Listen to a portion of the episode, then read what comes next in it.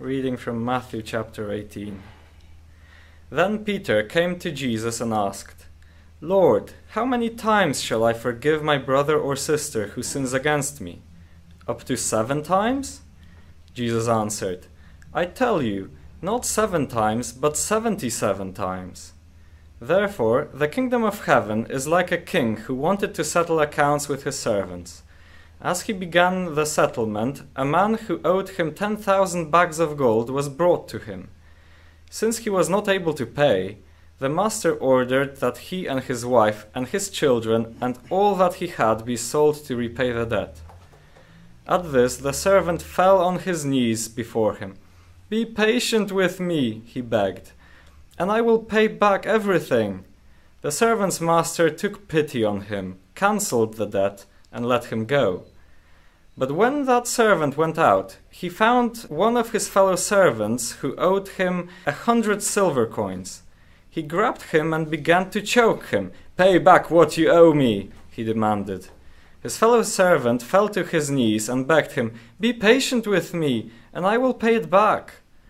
But he refused. Instead, he went off and had the man thrown into prison until he could pay the debt. When the other servants saw what had happened, they were outraged and went and told their master everything that had happened. Then the master called the servant in. 'You wicked servant,' he said. 'I cancelled all that debt of yours because you begged me to. Shouldn't you have had mercy on your fellow servant just as I had on you?' In anger, his master handed him over to the jailers to be tortured until he should pay back all he owed. This is how my heavenly Father will treat each of you unless you forgive your brother or sister from your heart." Okay, so Matthew eighteen, twenty-one to thirty-five. Let's keep our Bibles opened where they are, if you have them opened, and um, explore this passage. Now, before Anita and I got married about eleven years ago, we had some marriage counseling sessions with a very, very wonderful couple. We were taught many things, but one I will never forget is one that's on conflict resolution and forgiveness. You know, the, well, it was a couple. So the man who actually taught, I, I have forgotten so many things, to be honest, but he talked about how, you know, we can forgive, and he gave, gave us levels of conflict and, and forgiveness. That I have never forgotten. The lesson I learned on forgiveness has helped me in my relationship with Anita, with the kids, and with many other people. Christianity is built on the foundation of forgiveness. Without God's forgiveness, there is no way we could call ourselves chil- children of God or Christians. And also, we as Christians can't live a victorious Christian life without forgiving others. And we'll see why in this passage. Now, the thing is, being humans, we will always offend someone. And someone will always offend. It, it will happen. It's inevitable. To err is human. So we will always have that situation with us. So the question, therefore, is, how do we deal with these offenses and forgive? And forgive. Now, before we look at the passage, it's good to have a bigger context of what's going on in Matthew eighteen. So the whole chapter of Matthew eighteen actually addresses this question, this question of how do we deal with, with offenses. The chapter starts with a very simple question in Matthew eighteen, one, which says, "Who is the greatest in the kingdom of heaven?" So, you know, the disciples were debating and they were asking Jesus who the greatest was.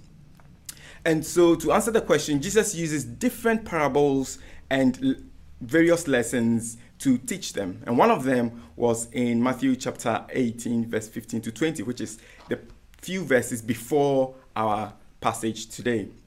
Now, in those few verses, Jesus says that if anyone offends you, have an open discussion with them. And as Jesus says in that passage, if you look it up, um, between Matthew eighteen, twenty, fifteen to twenty, it says, point out their faults. Go and have an open discussion. Point out their faults to them. And then he says, if they don't listen, go with two others. And if they don't listen to the two others, then tell it to the church. And if they don't listen to the church, then, you know, refuse to treat them as Christians, so treat them as unbelievers, treat them as people who don't have the faith because they are unrepentant. Now, this process is particularly suitable for un unrepentant people. Okay, so it gives that process, which is slightly different from what we are going to talk about today. But you can see that that whole passage talks about offenses and forgiveness and how we should let things go and how we should deal with these things. In our passage today, Peter wants to know how many times he should forgive a brother or sister, usually someone who is close, because they usually offend them. Well, more frequently, isn't it? People who are closer to you will offend more frequently. So Peter wants to know, how many times, Jesus, should I forgive um, these relations of mine? Should it be seven times? Now, we have to know this, that in those days, the rabbis used to say that if a man offends you once, forgive him. If a man offends you twice, forgive him. If a man offends you three times, forgive him. But if a man offends you the fourth time, don't forgive him. So I believe Peter actually felt, you know, he was being generous in even saying seven times. But Jesus' response was not a pat on Peter's back, you know, for being so generous. Actually, I believe that Peter was shocked by Jesus' response. Now, this is like a child who comes back from school, excitedly goes to the mother and says, "Mommy, mommy, I had seven out of three in my test today." The mom is like, "How did you get seven out of three? And he, the child would be like, "Oh, well, the teacher gave us three questions. I answered all the three, but I did them so well, the teacher had decided to add, you know, uh, four more uh, marks." And then the mother looks at this child and says, "Well, you know what? I think your teacher got it wrong. There should be four hundred questions."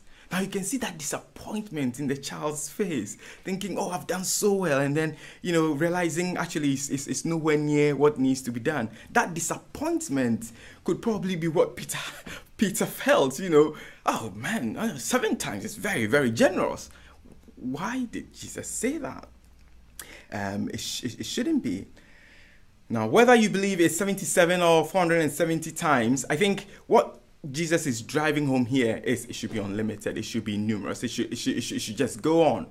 You should, you, should, you should never cease forgiving. Because if you're going to count seventy-seven times a person offends you on a, on a single issue, I mean, how are you going to live? You're going to live your life always counting numbers.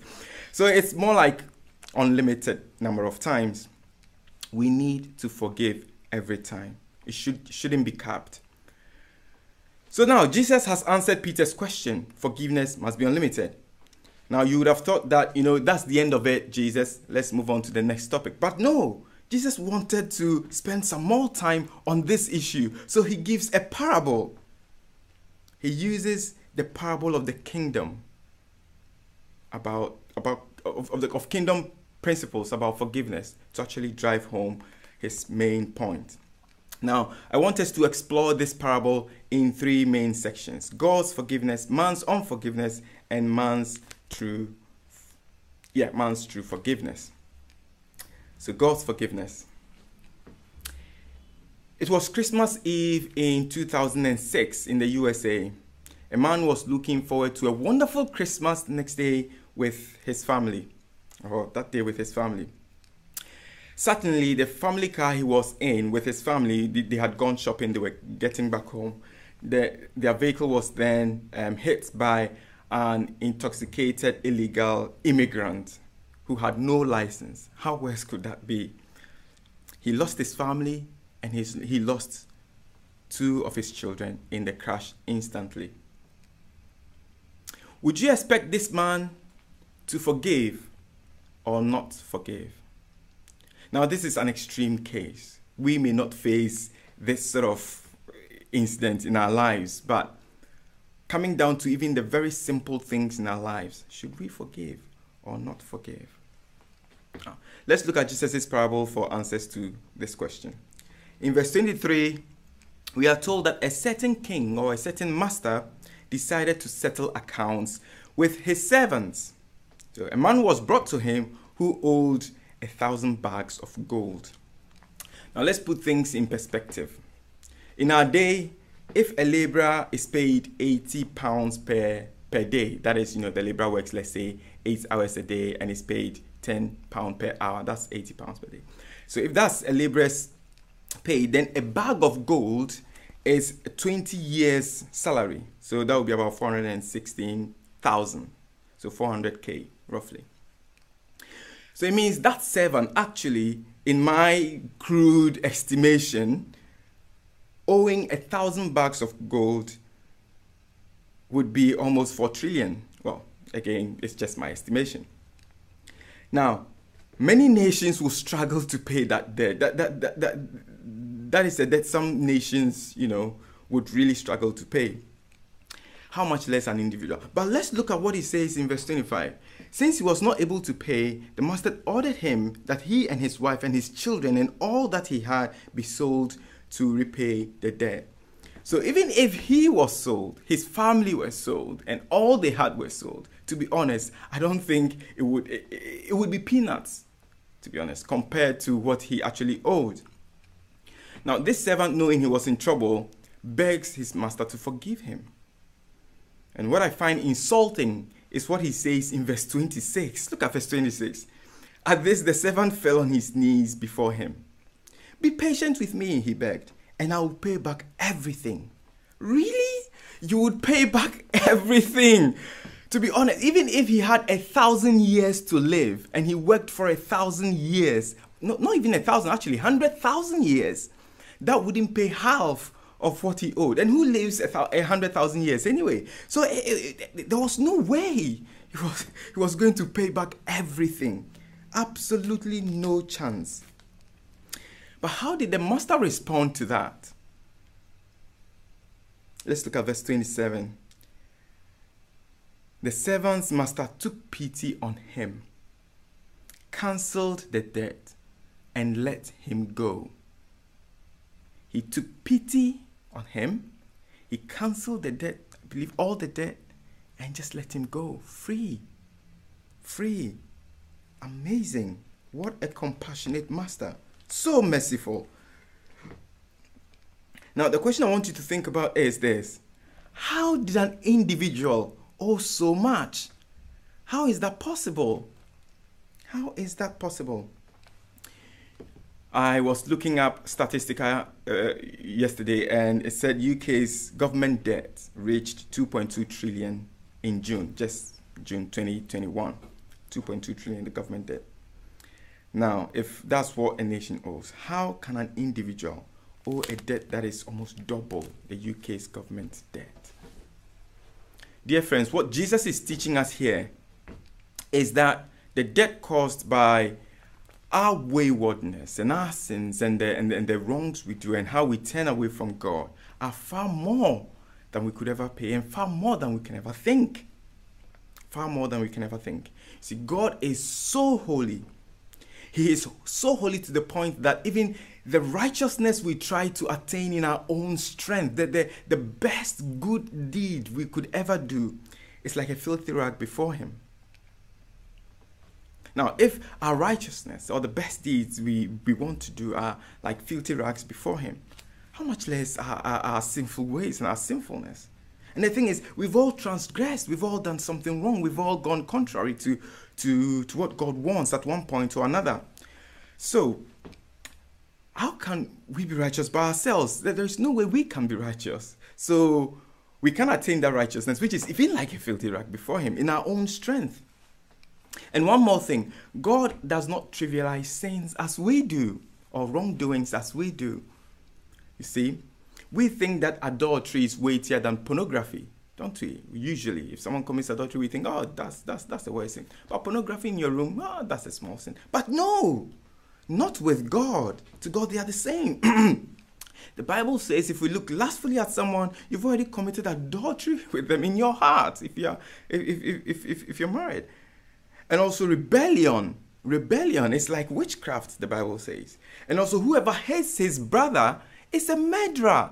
That's what the Bible says. So you can see God doesn't even trivialize sin the way we do and categorize them and, you know, put them in all these big sins, small sins, white lies, black lies, green lies, blue lies. He doesn't do that. So you can quickly see how our simple, small, sinful ways can actually amount to so much before God very, very easily. very, very easily.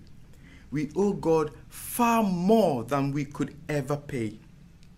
And all the wrongs we've done amount to far more than our minds can comprehend, than we can calculate. And that is the truth. So when God holds us to account and reveals to us the weight of our sinful ways, we will be found wanting.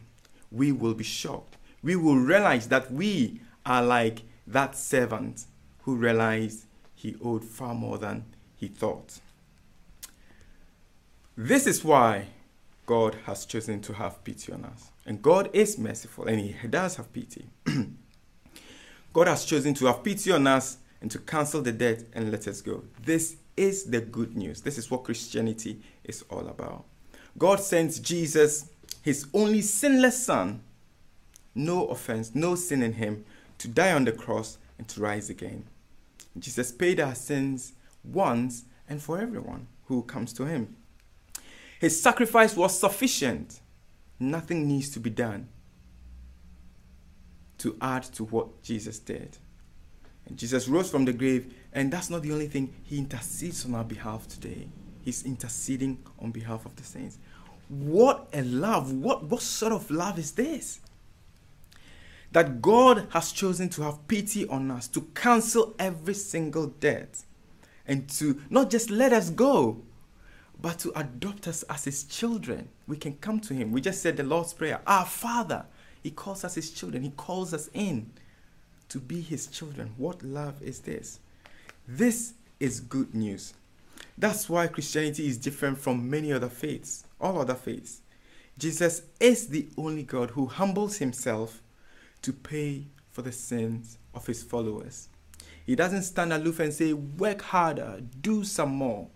No, he gets his hands muddied and goes down and pays for the sins of his people.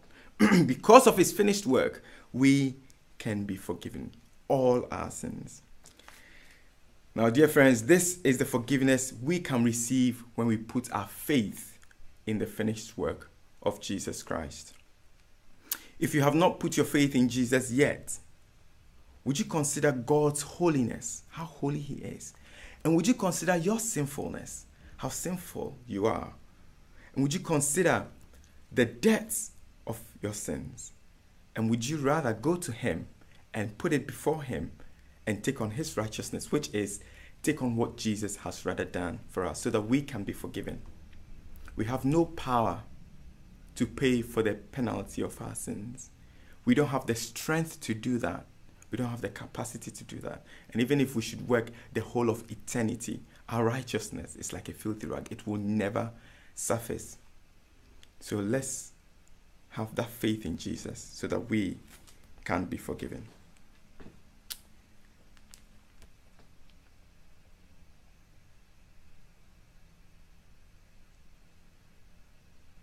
And of course, we can be forgiven and be forgiven so much. But the thing is, if we are forgiven so much, what does that mean to us and others? How do we react to others when they offend us? And that takes us to the second part of our story and the second part of the point, man's unforgiveness. The Festa Institute conducted a survey over a decade ago in America to investigate love and forgiveness in the American community. Now, they took a small, you know, about a thousand participants, so it might not be a very good represent, you know, yeah, show how everybody reacts, but it gives us a very good picture of people's reaction towards love and forgiveness in America.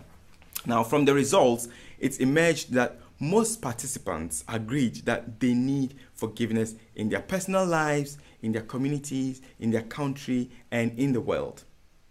However, what I found interesting about that survey was that some believed that specific offenses like murder and abuse and sexual crimes and intentional crimes should against individuals should not be forgiven. I, I, I'm thinking, how can he say we really need forgiveness, but again say that, you know, yeah, we can forgive some, but we shouldn't forgive some?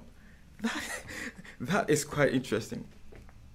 Now, again, that is also not what our passage teaches today, but that idea has become so common if you look at movies like Equalizer and and John Wick and, and, and, and a few other movies, they promote vengeance and revenge and, you know, all that, which is do not forgive, give people back what they deserve. But actually, that, that, that's, that's not quite what our passage is teaching us, and not the mindset God wants us to have. So from verses twenty-eight to thirty-four of our passage, this same servant who had been forgiven so much went out and met someone who owed him a hundred days' wages, which I believe it says um, here that someone owed him, was it, yeah, a hundred silver coins, which was about a hundred days' wages. Again, if you go back to my estimation, which is if a laborer works ten pounds an hour, eight hours a day, then a hundred days' wages would be, you know, um, eight K. So compare that eight K to eight trillion, uh, to four trillion. That, that, that's that's mind blowing. And that amount actually someone could pay back, you know. Now, again, the focus here is not on my estimation, because it's just my estimation, but it's on how insignificant the amount was compared to how much he owed. Now, let's look at how he treats this other servant who owed him peanuts, relatively. Let's look at verse twenty-eight. He grabbed him and began to choke him to pay back what he owed. Say, pay me back what you owe me, he demanded. Wow. Choking him to the point of choking him and dragging him to the court. Now, this fellow also knelt down and asked for patience till he could pay back. Now, have you realized that the re their reactions are the same? The first servant pled with, he knelt down and pled with his master, that's the king, and the master forgave. This other servant also knelt down and pled, saying, look, have patience with me and I'll pay you back. And actually, he could have paid back. You know, he could pay back. It's, it's, it's, it's an amount you could pay back. So they both did the same thing, but the reactions were different. But this time, this wicked guy refuses.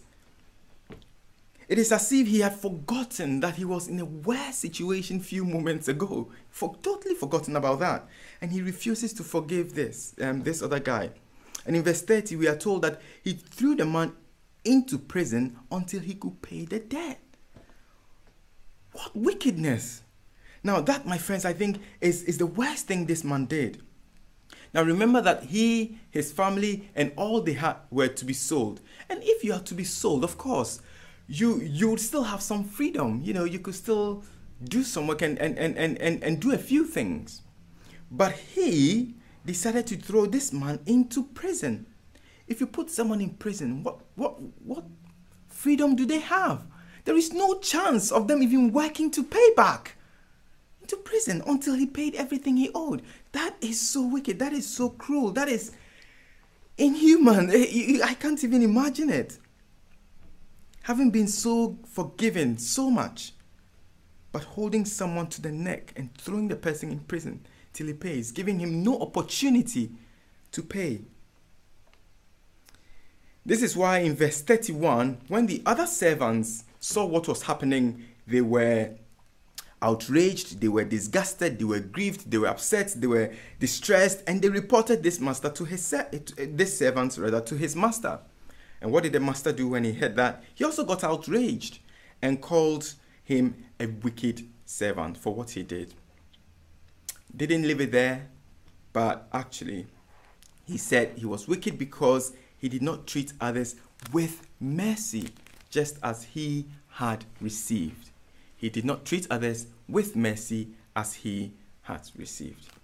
Now, because of this, he was also handed to the jailers, you know, well, I'll, I'll say the ombudsman, to be tortured, which means, you know, to put pressure on him and his family until they paid everything they owed. What a story. What a story. Now, my dear friends, the lesson here is we have been forgiven so much when we put our faith in Christ. Yeah, so much. So we have to forgive. We have to forgive. The offenses people cause us is nothing compared to how much we have been forgiven. Absolutely nothing. You're comparing a few thousands to trillions, basically. Nothing. Forgiveness does not mean we should gloss over sin. think it's good to clear that up. No, it doesn't mean gloss over sin. It doesn't mean we shouldn't condemn sin every time. We should. When things are wrong, we should say they are wrong, and we shouldn't sweep them under the carpet and let things go. But what forgiveness is, is to actually not begrudge and not hold bitterness in our hearts when we're offended. And wanting the person to, wanting to see the person punished and pained and, and, and, and, and, and, and, and in suffering. Also, forgiveness does not mean the absence of consequences. For example, if the driver breaks my driving, if another driver breaks my driving mirror, I may forgive them, but of course, they, they have to fix it. They have to fix it.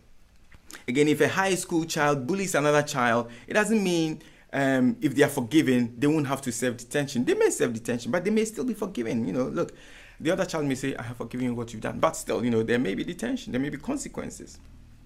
Now, when we find ourselves praying for an offender without animosity in our hearts, then we can say we, we have forgiven or we are on the way there. And there is a perfect example in the book of Acts, Acts chapter seven, verse sixty, where Stephen, while he was being stoned to death, prayed for those who were stoning him. Amazing. What a heart, what a spirit that is. Now, there is a quote that says that to forgive is to set a prisoner free and to discover that it was you all along.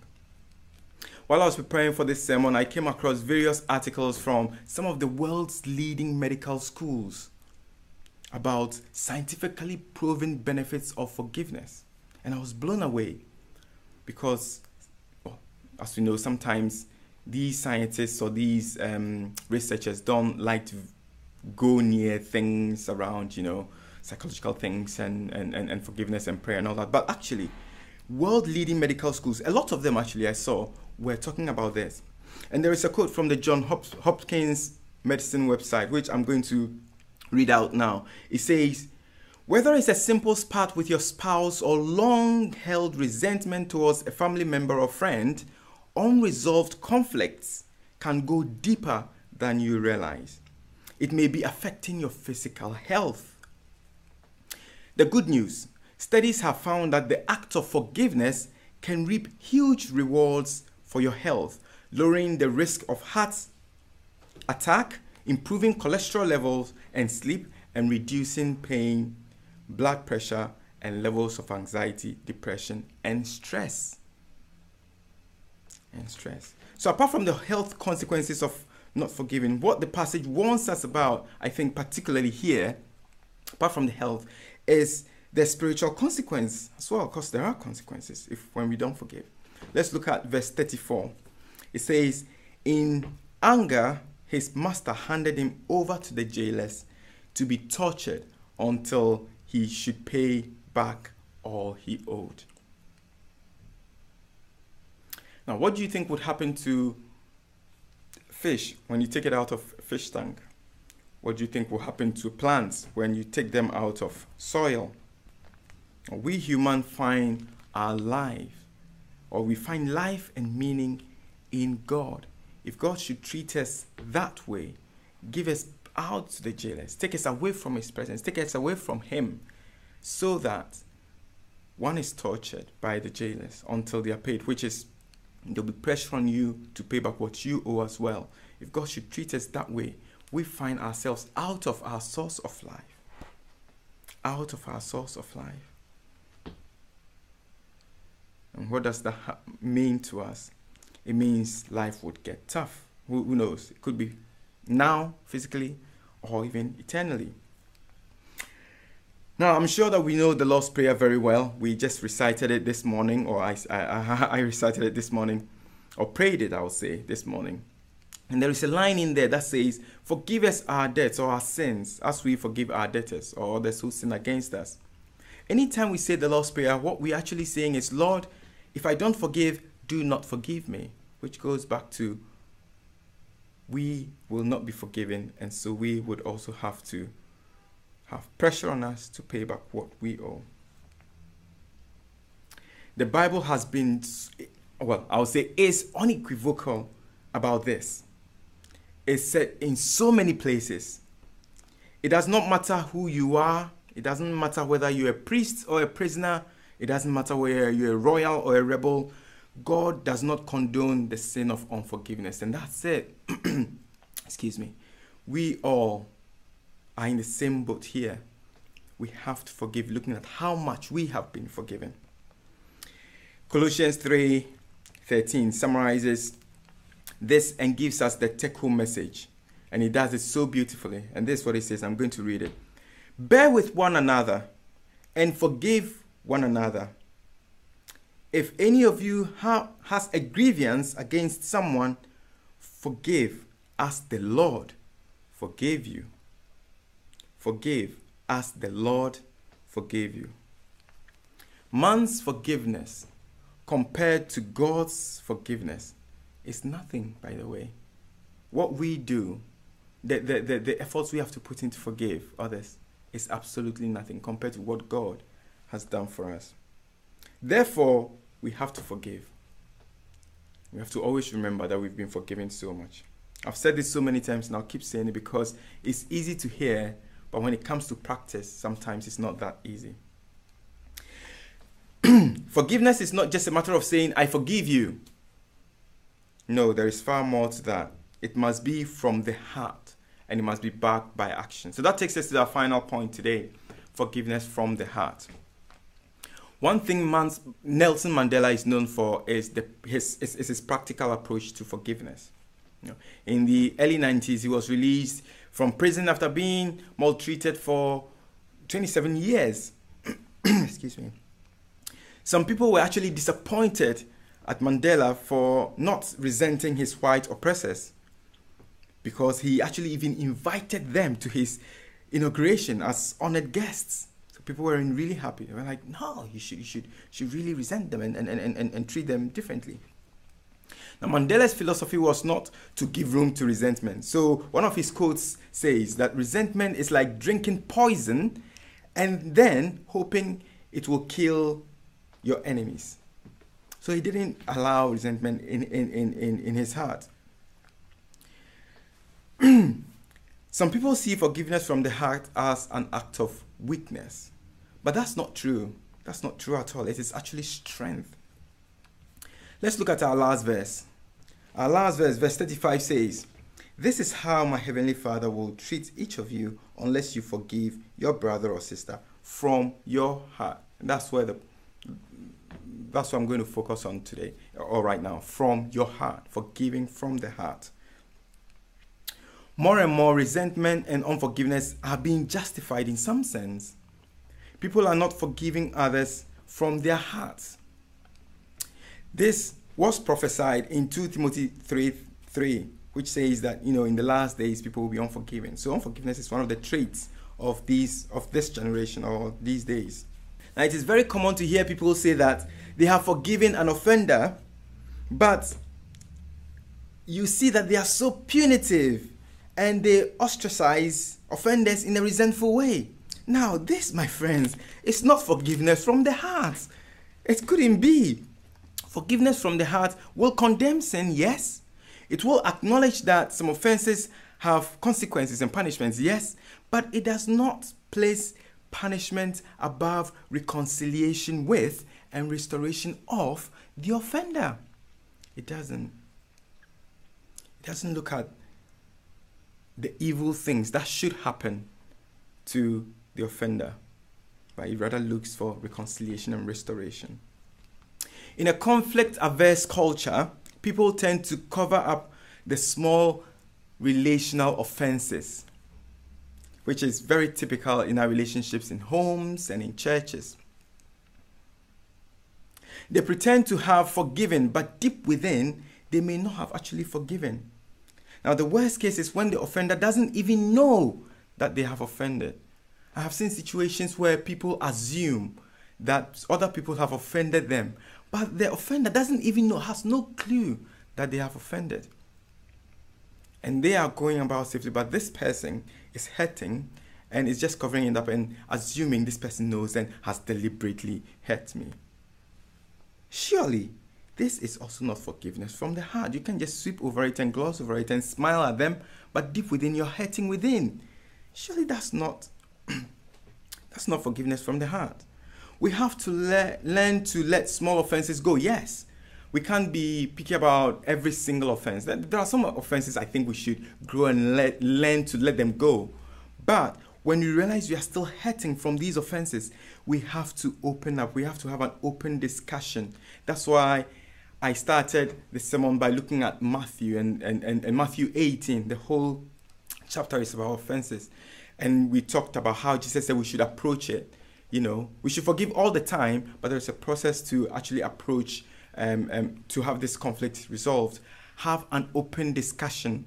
We have to learn to have an open discussion. Forgiveness from the heart seeks an open discussion and makes no excuses for why reconciliation should not be held. That's forgiveness from the heart. In today's world, it's very easy for everyone to know everybody's business. It's very easy for us to pick up other people's offenses, through the internet, of course. Now, people who have not been offended can now condemn other offenders. They, they have not been offended, other people have been offended, but they can now condemn other offenders because we live in a very small world now. And I'm not saying that we shouldn't join hands and hearts with other people who are suffering or going through pain or who are being abused. We should, but we shouldn't harbor bitterness on other people's behalf. That's what I'm trying to say. Within the past few years, we have seen how people have publicly shown hatred and resentment in the name of, of solidarity. Now, let me give an example. When you hear that a politician has flouted a rule he made for everyone, including him, do you get resentful or bitter? I'm not saying we shouldn't condemn it. We should condemn it. But we shouldn't harbor that bitterness towards them or resentment towards them. It's not, it's not our place. We shouldn't, yes, we should condemn it, but in our hearts, we shouldn't wish them evil, you know, that, that, that sort of thing. It is bitterness and it's not to be in our hearts. And as I've said again, of course, we should condemn hypocrisy and double standards of some politicians, but bitterness should not have a place in our hearts. The church must be a community that forgives from the heart. And that requires considering how much we have been forgiven and then be, being patient with others. We have to be patient, dear friends. We have to consider that if we are given the motive, the power, the opportunity other offenders have, we may even do worse. We have to be forgiven. I'm not saying again we should gloss over, no. But in our hearts, we don't have to let resentment and bitterness grow. We have to be forgiving and patient. Jesus commands us to love our enemies. What a world it would be if everyone was forgiven by God and everyone forgave others from their hearts. Now, in conclusion, let's go back to the man who lost his wife and two kids in the car crash. Before the offender was sentenced in court, this man forgave the, the offender. And then later on, after, after the proceeding and everything, he said that the offender, who had at that point repented, and he saw that he had repented, he said if that offender was freed, okay, if the offender was freed, he would gladly walk out of the court arm in arm with the offender. Wow, arm in arm with the offender who killed his wife and two kids. Because the guy had repented, he was happy to walk arm in arm with him. This is forgiveness from the heart. But you see, this man's forgiveness fades when you consider that of our Lord and Master Jesus Christ, when you consider what he did on the cross. Jesus did not only forgive those who crucified him. He forgives you. He forgives me. He forgives the billions who have been before us, the billions who will be after us. We, when we put our faith in him, have received so much forgiveness. So we have to learn to forgive. We have been forgiven so much. We have to learn to forgive. And forgive everyone from our hearts every time. This is the crust. This is the main lesson of our passage today. Now, let me end up, uh, our, our, our talk with a letter from Paul to the Ephesians in Ephesians chapter four, verse thirty to thirty-two. It says, "And do not grieve the Holy Spirit of God, with whom you were sealed for the day of redemption. Get rid of all bitterness, rage, anger, brawling, and slander, along with every form of malice. Be kind and compassionate to one another, forgiving each other, just as Christ, God, forgave you." Just as in Christ, God forgave you. Let us pray briefly. Father, we thank you for your word, and we thank you for the power in your word to instruct us. Lord, we acknowledge that in our daily relationships we have issues, or we have situations where we may have to forgive people. Now I pray, Lord, would you help us to see how much we have forgiven. We have been forgiven, so we can forgive others. If there is anyone hearing my voice today who is struggling to forgive someone an offense, Lord, who is really been struggling, first of all, I want to thank you that you don't leave us to do things in our own strength. You give us your Holy Spirit to empower us to live the life you want us to live. Would you, Lord, please encourage and help such people to tap on the power through your Holy Spirit to let go, because we know that there are so many consequences of not forgiving, health-wise, spiritually, and so on. Would you help us to be really loving people, people who let things go, and would you help us grow to the point that, Lord, we would put to practice what we've learned today. These we ask, Lord, in Jesus' name. Amen.